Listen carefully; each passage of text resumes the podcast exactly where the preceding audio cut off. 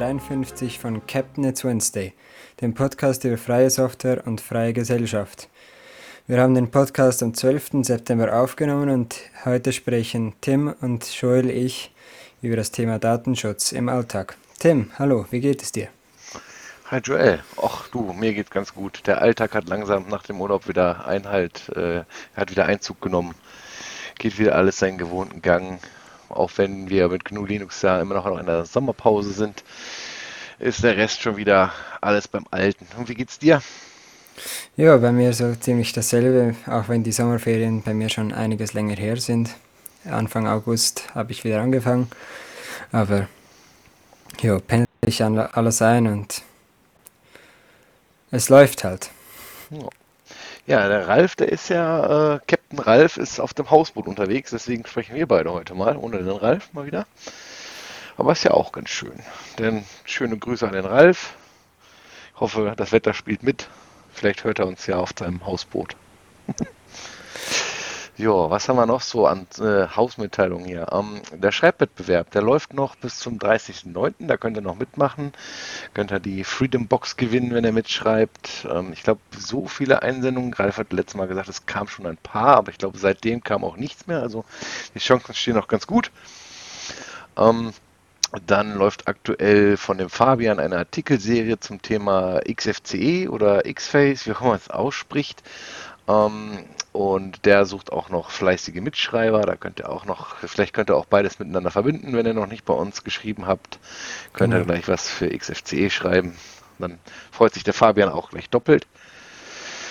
Genau. Und äh, von dem äh, von, von Chaos läuft noch äh, eine Umfrage aktuell zu Karten-Apps. Da wird sich sicherlich auch übers Mitmachen gefreut. Genau, und dann äh, kommen wir jetzt eigentlich schon so langsam zum Thema.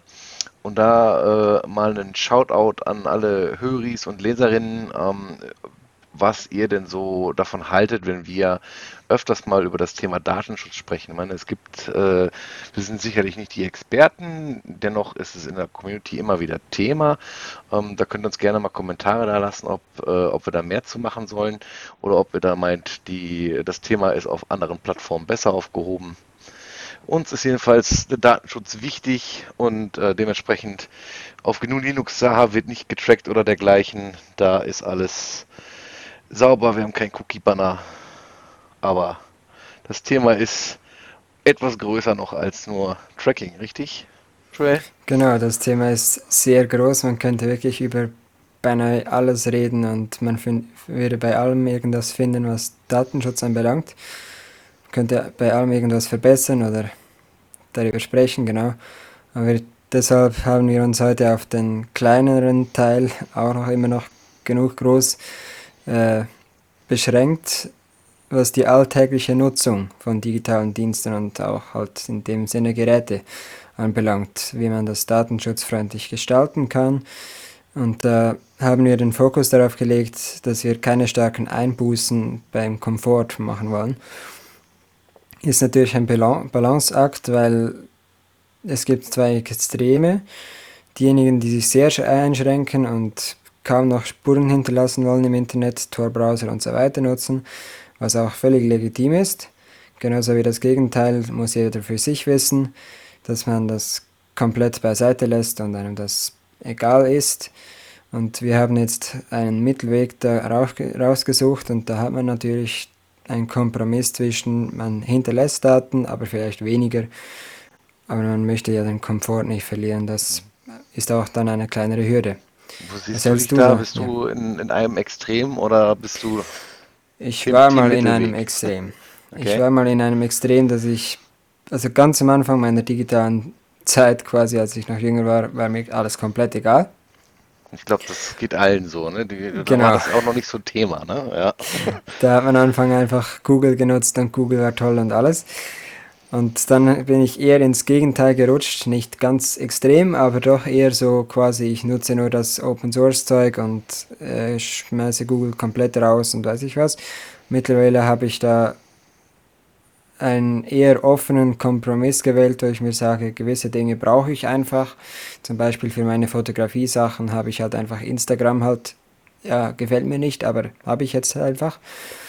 Und bei anderen Dingen achte ich halt dann schon eher darauf, zum Beispiel Messenger, kommen wir später noch dazu.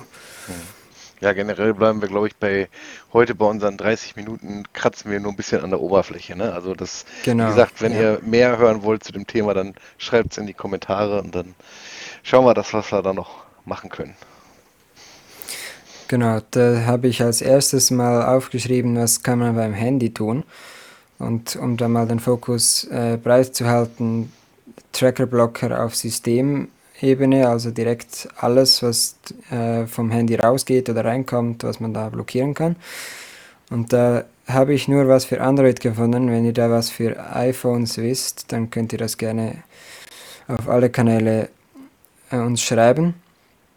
Da habe ich auf Android Tracker Control, was ich auch selber gerne verwende.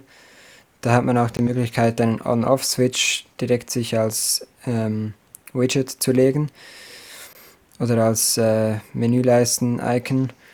Da kann man das Off schalten oder wieder einschalten. Da habe ich wirklich gesehen, die Bedienung ist einfach. Es gibt noch andere, die weiß ich aber den Namen nicht mehr. Vielleicht weißt du die, Tim. Aber Tracker Control finde ich wirklich sehr einfach zu bedienen und auch effektiv. Also bei Apps, wo viel Werbung gezeigt wird, da kommt dann gar nichts mehr durch. Ja, an der Stelle muss ich mich dann vielleicht als iPhone-User outen. Genau, ähm, nee, und äh, ja, ich glaube, beim iPhone gibt es das in der Art und Weise nicht. Du hast ja, also Apple hat ja irgendwann mal eingeführt, ähm, dass die ähm, Apps, die tracken wollen, ähm, dass die eine Berechtigung dafür brauchen, die dann auch immer abgefragt wird. Ähm, wie zuverlässig das ist, kann man schlecht sagen, aber Genau. zumindestens äh, äh, schreibt Apple es sich ja auf die Fahne, eigentlich datenschutzfreundlich zu sein. Aber ähm, ja, man lässt, lässt, lässt sich schlecht kontrollieren. Ne? Wie bei allem, ja. Ja. Oder bei vielem. Da habe ich dann auch noch die alltäglichen Apps wie Kalender und so weiter. Da kann jetzt Tim offensichtlich als iPhone-User wenig sagen, aber viele andere Android-Nutzer werden die Simple Mobile Tools kennen. Die gibt es tatsächlich auch im Google Play Store, also falls ihr das mal einfach jemandem empfehlen wollt, könnt ihr das auch darüber tun. Da kosten die Apps dann aber teilweise etwas, nicht viel, aber doch ein bisschen was. Und tatsächlich im F-Droid Store bekommt man alle Apps von dieser Serie gratis. Und das geht von Kamera-App über Galerie-App bis zu Kalender, To-Do und noch viele weitere. Ich kenne tatsächlich auch gar nicht alle. Ich nutze die einfach da, wo es geht. Und wie schon gesagt, der F-Droid Store, das ist eine wirklich gute und sehr empfehlenswerte Alternative zum Google Play Store. Leider gibt es natürlich da nur wenige Apps im Vergleich zum Play Store. Und da habe ich mir die Alternative Aurora Store aufgeschrieben. Das ist quasi wie ein Frontend als App für den Play Store. Und da ist das Spezielle, man braucht keinen Google-Account, wie man das sonst ja beim Play Store braucht. Also die geben einem die Möglichkeit, Login ohne Google-Account. Die haben dann einen eigenen Google-Account, die verwendet werden. Aber man kann auch seinen eigenen Account hinzufügen. Ich habe jetzt beides nicht aktiv, weil ich den selten brauche. Aus Komfortgründen, sorry. Wird denn, kann ich denn, wenn ich Apps aus dem F-Droid Store lade, davon ausgehen, dass sie datenschutzfreundlich sind? Werden die irgendwie geprüft? Aber also es sind alles Open Source Sachen, die kann man selber prüfen, oder? Grundsätzlich sind die meisten Sachen komplett Open Source. Wenn da etwas nicht ganz frei dran ist, dann kann, wird das ganz klar äh, deklariert. Und je nachdem, wenn man dies, das F-Droid äh, Repository nutzt, dann sind alle Apps geprüft oder zumindest selber von denen, äh, von dem F-Droid-Team kompiliert. Und die schreiben dann auch hin, wenn Tracker verbaut sind oder sonst was. Das ist dann ziemlich offensichtlich auch. Aber da kann man natürlich auch andere Repositories dazufügen von verschiedenen anderen ähm, Anbietern. Und da hat man natürlich dann nicht unbedingt die Sicherheit. Aber man sieht eigentlich relativ offensichtlich, zumindest bei den offiziellen Apps quasi, wie das da aussieht. Das ist doch ein guter Tipp, wenn das da so offensichtlich steht. Ja, genau. Weil im Play Store wird es wohl nicht so sein. Ne? Manchmal steht, oder man muss so sagen, seit einiger Zeit steht, diese App kann folgende Daten erheben, aber das muss der Betreiber selber eingeben. Das heißt, in den wenigsten Fällen werden diese Daten wirklich akkurat sein und die eine oder andere Datengeschichte wird dann wohl auch mal ausgelassen, werde ich mal vermuten. Dann lassen wir das Thema Handy mal hinter uns und gehen zu den Browsern. Tim, was nutzt du da? Ich bin mit dem Firefox unterwegs. Jo, dasselbe wie ich. Ja. Das wohl auch die häufigste angegebene Alternative zu den üblichen Verdächtigen. Da kommen wir gleich noch dazu. Firefox hat einfach das Problem, dass man einige Einstellungen ändern sollte, damit keine Daten rausfließen. Das heißt, Firefox hat standardmäßig aktiv, dass äh, Nutzungsberichte gesendet werden. Das ist halt vielen, bei vielen Programmen so, kann man aber in den Einstellungen wirklich leicht ausstellen und dann läuft das auch ziemlich Das sauber. anonyme Berichte, weißt du das? Meines Wissens ja, aber da habe ich jetzt schon länger nicht mehr geschaut. Ja. Gut, äh, kann ja auch drinstehen anonym und es ist trotzdem irgendwie reproduzierbar oder, oder zuordnenbar. Man Ja, das ist dann nicht so eine Sache. Ja, ja. Hm.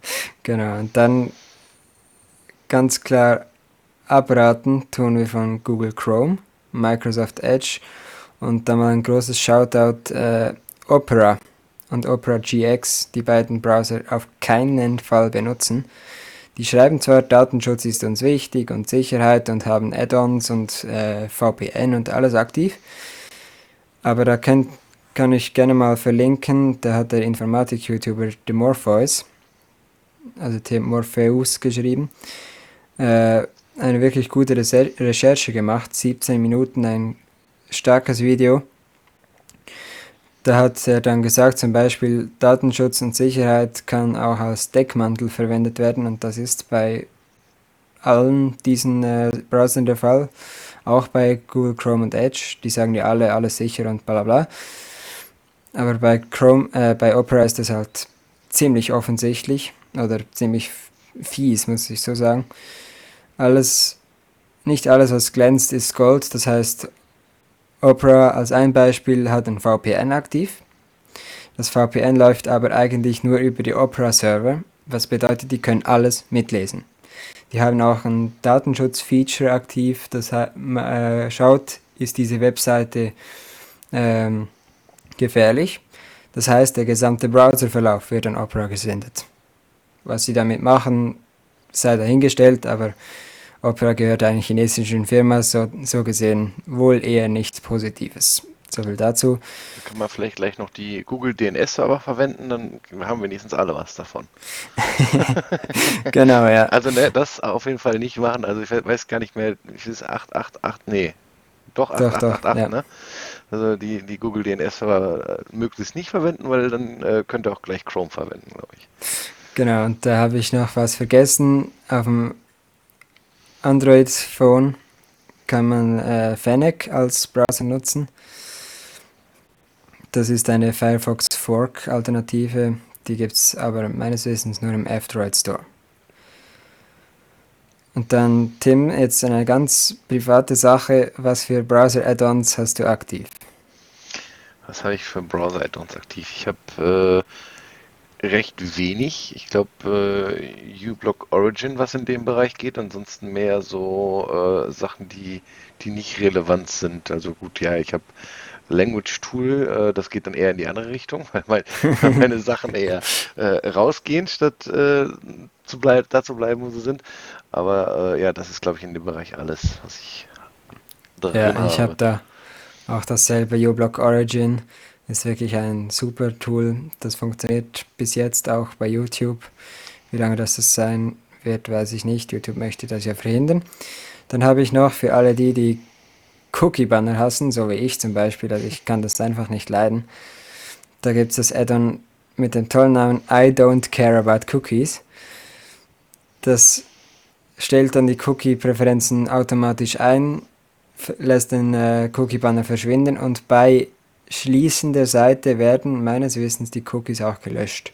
Da habe ich jetzt aber nicht mal noch nicht äh, extra nachgeschaut.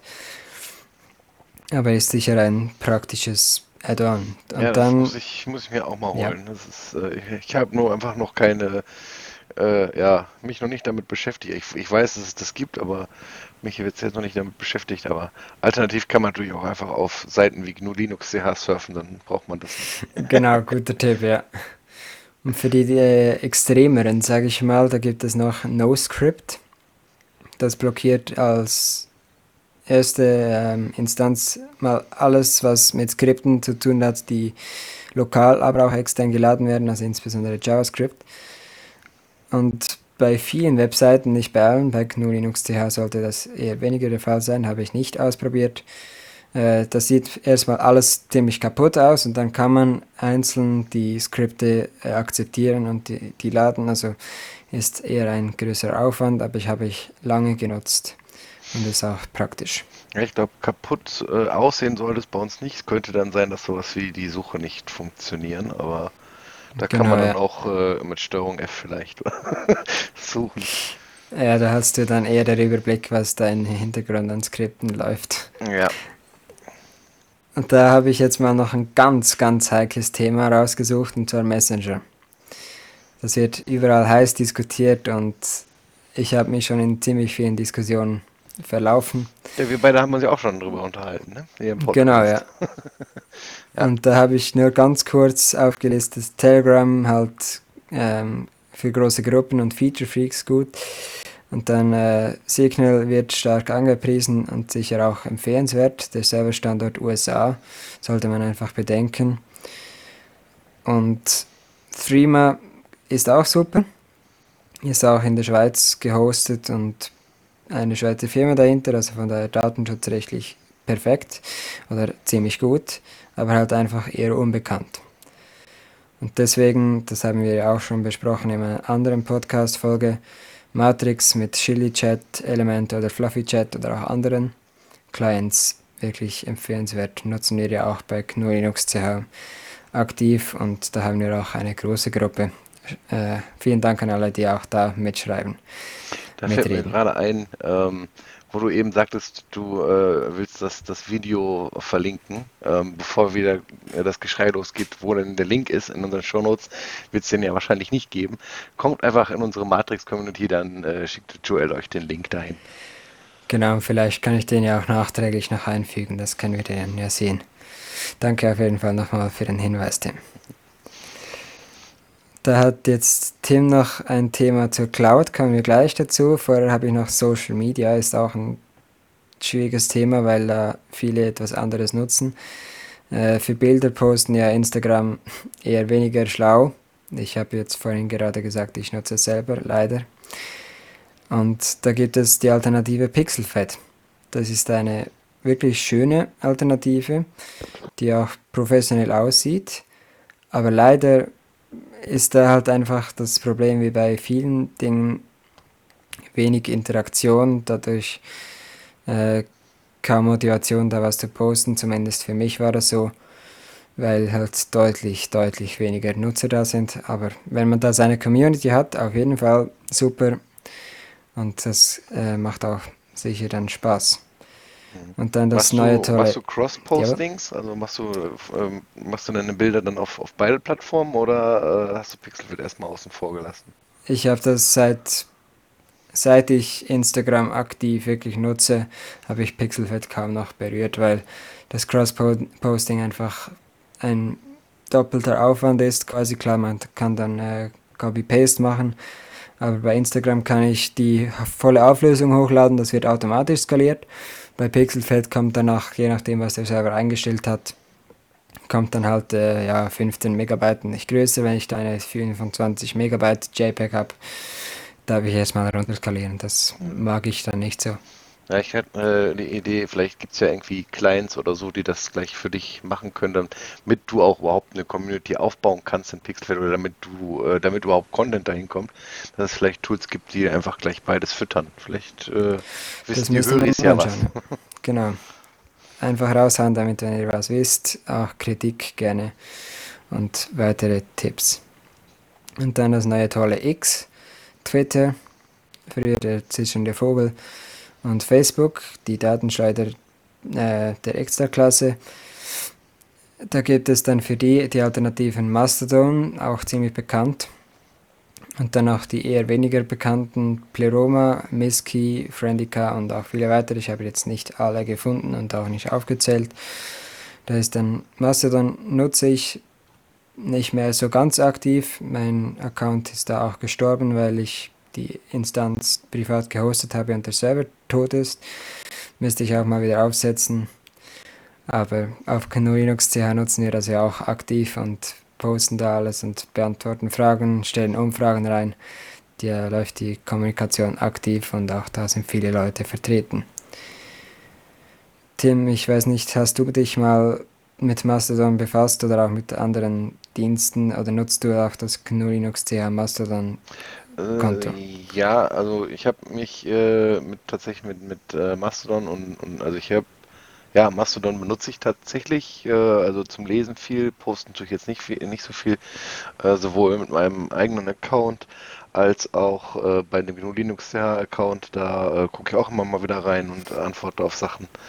Ähm, das, das funktioniert super. Das ist äh, und die Leute sind einfach ganz toll und ähm, ja, man, man, es gibt nichts zu meckern eigentlich und äh, ja, wo wir gerade beim Thema sind, äh, wer mehr darüber wissen will, wie man da reinkommt und so weiter. Wir haben gerade die letzte Folge, hat der Ralf mit der ÜK aufgenommen. Da geht es nochmal ein bisschen weiter ins Thema, wie das Ganze da abläuft. Im ganzen Fediverse, jetzt nicht nur auf Mastodon. Genau, ja. Und weiter Fediverse gibt es dann auch noch PeerTube. Das kann man schon erraten, das ist eine Alternative zu YouTube. Die habe ich auch mal zusammen mit einer anderen Person aktiv genutzt oder auch eine Instanz gehostet. Die ist dann leider aber äh, abgeschaltet worden, weil einfach die Moderation nicht mehr äh, verhältnismäßig war. Aber da ist es auch wirklich super. Man kann einfach die Videos hochladen und da sind wir gerade beim Thema. PeerTube bietet tatsächlich eine Möglichkeit, von YouTube zu cross-posten. Wie automatisch das geht, weiß ich gar nicht mehr aber ich weiß, dass es möglich ist, quasi einen YouTube-Link reinzuposten. Ich bin es und ab damit. Das, das ist auch wirklich cool. noch cool. Das wusste ja. ich auch noch nicht, ja. Das habe ich auch. Zum Beispiel der Account Michel Franken. Ich weiß gar nicht, wie aktiv der noch ist. Vielleicht liest du das ja, Michel, äh, oder hörst du das. Danke auch für deine Arbeit. Oder vielleicht nutzt es auch Sean von Linux Guides. Das weiß ich auch nicht mehr. Aber vielleicht könnt ihr da mal ja mal schauen, was es da für Kanäle gibt und auch bei uns in der Community posten. Auf jeden Fall eine wirklich gute Alternative und datenschutzfreundlich und eben auch ähm, dezentralisiert. Das heißt, es gibt viele Instanzen. Auch eine eigene ist möglich natürlich, wie bei allem. Dann hast du das Thema Cloud, Tim. Was hast du da noch? Genau, Cloud. Ja, was mache ich im, äh, im Datenschutz bei, bei Cloud? Ja, manchmal kommt man nicht drum rum, ne? Also äh, ganz böses Thema ist, glaube ich, Office 365, ähm, was den Datenschutz angeht. Ähm, ich sag mal so, ich kriege auch äh, arbeitstechnisch äh, Teams-Einladungen und sowas zugeschickt. Da komme ich dann nicht drum rum, da auch mal Office 365 zu nutzen. Aber wenn ich es vermeiden kann, dann tue ich es. Ähm, was man da natürlich erstmal machen kann, äh, um, ich sag mal, wie ist ja, da ist ja auch dieses OneDrive oder wie das heißt mit bei und von Google gibt es das ja auch und so. Genau, ja. äh, was man da auf jeden Fall machen kann, ist eine Nextcloud verwenden. Ähm, auf eigener Hardware oder äh, ich es mache, zumindest äh, ist nicht meine eigene Hardware, aber wenigstens eine, äh, ein Server in Deutschland und auch betrieben von einer Firma, äh, die nur einen Sitz in Deutschland hat. Da äh, können wir mit der DSGVO, glaube ich, äh, kann man ja, sollte man zumindest relativ sicher sein können. Klar gibt es immer schwarze Schafe, aber ähm, ich, ich habe da jetzt auch keinen äh, kleinen Anbieter. Ich gehe davon aus, dass das da alles äh, Sinn, äh, alles gut abläuft. Und ja, wenn man es, äh, wenn man Daten anderswo in die Cloud packen will, dem man nicht so vertraut, dann kann man es auch immer noch verschlüsseln. Genau, das wollte ich gerade sagen, ja. Ach, aber den Punkt haben wir gar nicht aufgeschrieben, haben wir bei den gleichen Gedanken. genau, ja. ja. Hast du noch äh, im, im Bereich Cloud irgendwelche Sachen im Einsatz? Ja, eigentlich auch hauptsächlich Nextcloud. Was ich noch nutze, ist jetzt nicht direkt Cloud, aber das ist SyncThing.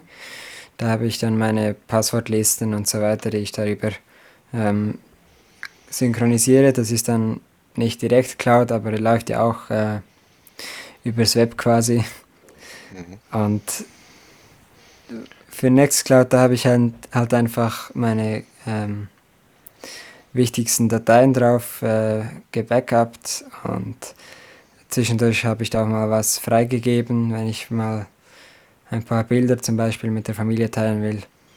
Das ist da auch ganz praktisch. Ich habe jetzt begrenzten Speicherplatz, dadurch habe ich jetzt nicht alles da drauf, aber auch zum Bilder speichern und so weiter natürlich sehr praktisch. Ist aber bei dir lokal dann, also beziehungsweise auf deiner eigenen Hardware oder? Ne, das habe ich jetzt auch bei Metanet, also einem Schweizer Hoster, der da in Zürich ist. Haben wir auch schon erwähnt, sind die auch bei GNU Linux CH selber da. Ich weiß gar nicht, Tim, läuft die Cloud auch bei Metanet Ja. von uns? Ja. Ja. Da haben wir also quasi dasselbe System. Ist das äh, ein eigenes Cloud-Angebot oder ist das äh, einfach ein Webspace, wo die Nextcloud drauf läuft?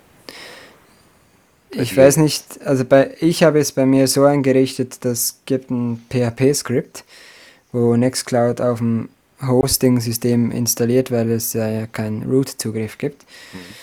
Ich meine, das haben wir bei GNU Linux CH auch so gemacht. Genau, ja. Ja, das Einzige, Genau, was da, das, äh, darauf wollte ich nämlich hinaus, ähm, was da nicht so gut läuft, ist, äh, sind diese Office-Anwendungen. Ne? Das ist, äh, die brauchen einfach ein bisschen mehr Power als so ein äh, Stimmt, 0815 genau. Ja. Webspace. Deswegen habe ich die auch auf, äh, auf unserer GNU Linux CH Instanz deaktiviert, weil die einfach, äh, das hat das ganze System runtergezogen. Aber äh, so privat auf meiner eigenen Instanz nutze ich tatsächlich auch diese, diese Online-Office-Tools. Um, also zumindest um, wenn ich mit Leuten zusammenarbeiten will, ansonsten habe ich noch Genau, LibreOffice ja. auf meinem Rechner. Zusammenarbeit ist Ja. wichtig. Ja, dann gibt es natürlich noch viel weitere Themen, die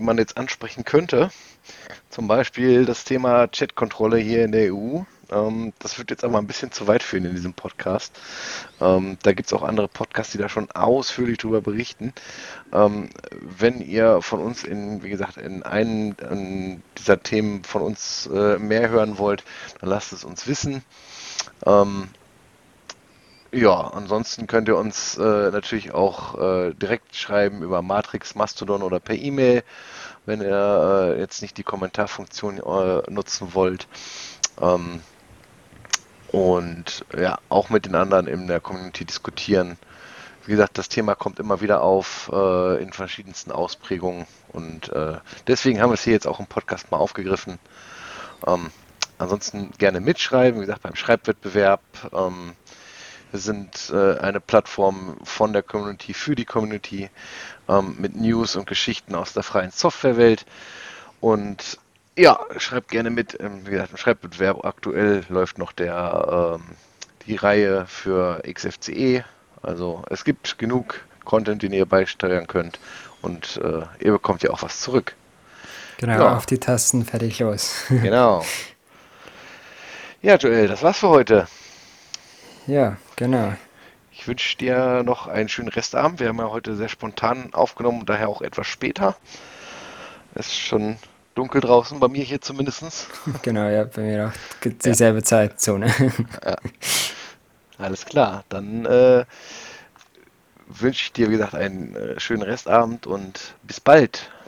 ja, bis bald. Tschüss auch der Community.